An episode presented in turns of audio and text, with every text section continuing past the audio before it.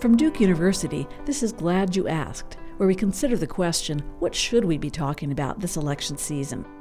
I'm Jane Costello. I'm a professor in the Department of Psychiatry and Behavioral Sciences at Duke. One issue that has been totally ignored as a campaign issue is the care of the mentally ill. First of all, their care is grossly underfinanced, so that the services that can be provided are severely restricted.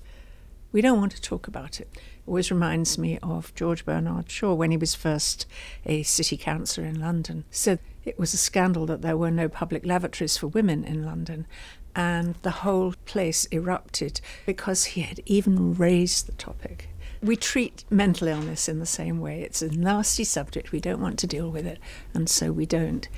And you can see it at every level. Starting from the mentally ill themselves, they die at a much earlier age. Severe mental illness takes 10 or 15 years off people's lives. The next level is the incredible load on families, and then huge costs to society. We used to deal with serious mental illness by shutting people away. Then we decided that there were better ways to do it, so we closed down all those resources. And the idea was that the money would go into the community to provide community services. That didn't happen. So now we're picking up the cost at the level of the criminal justice system. That's not a cost effective way to do it, but that's what we do because we don't want to deal with it. It's an issue that is going to go on and on and on, plaguing us until we do something about it.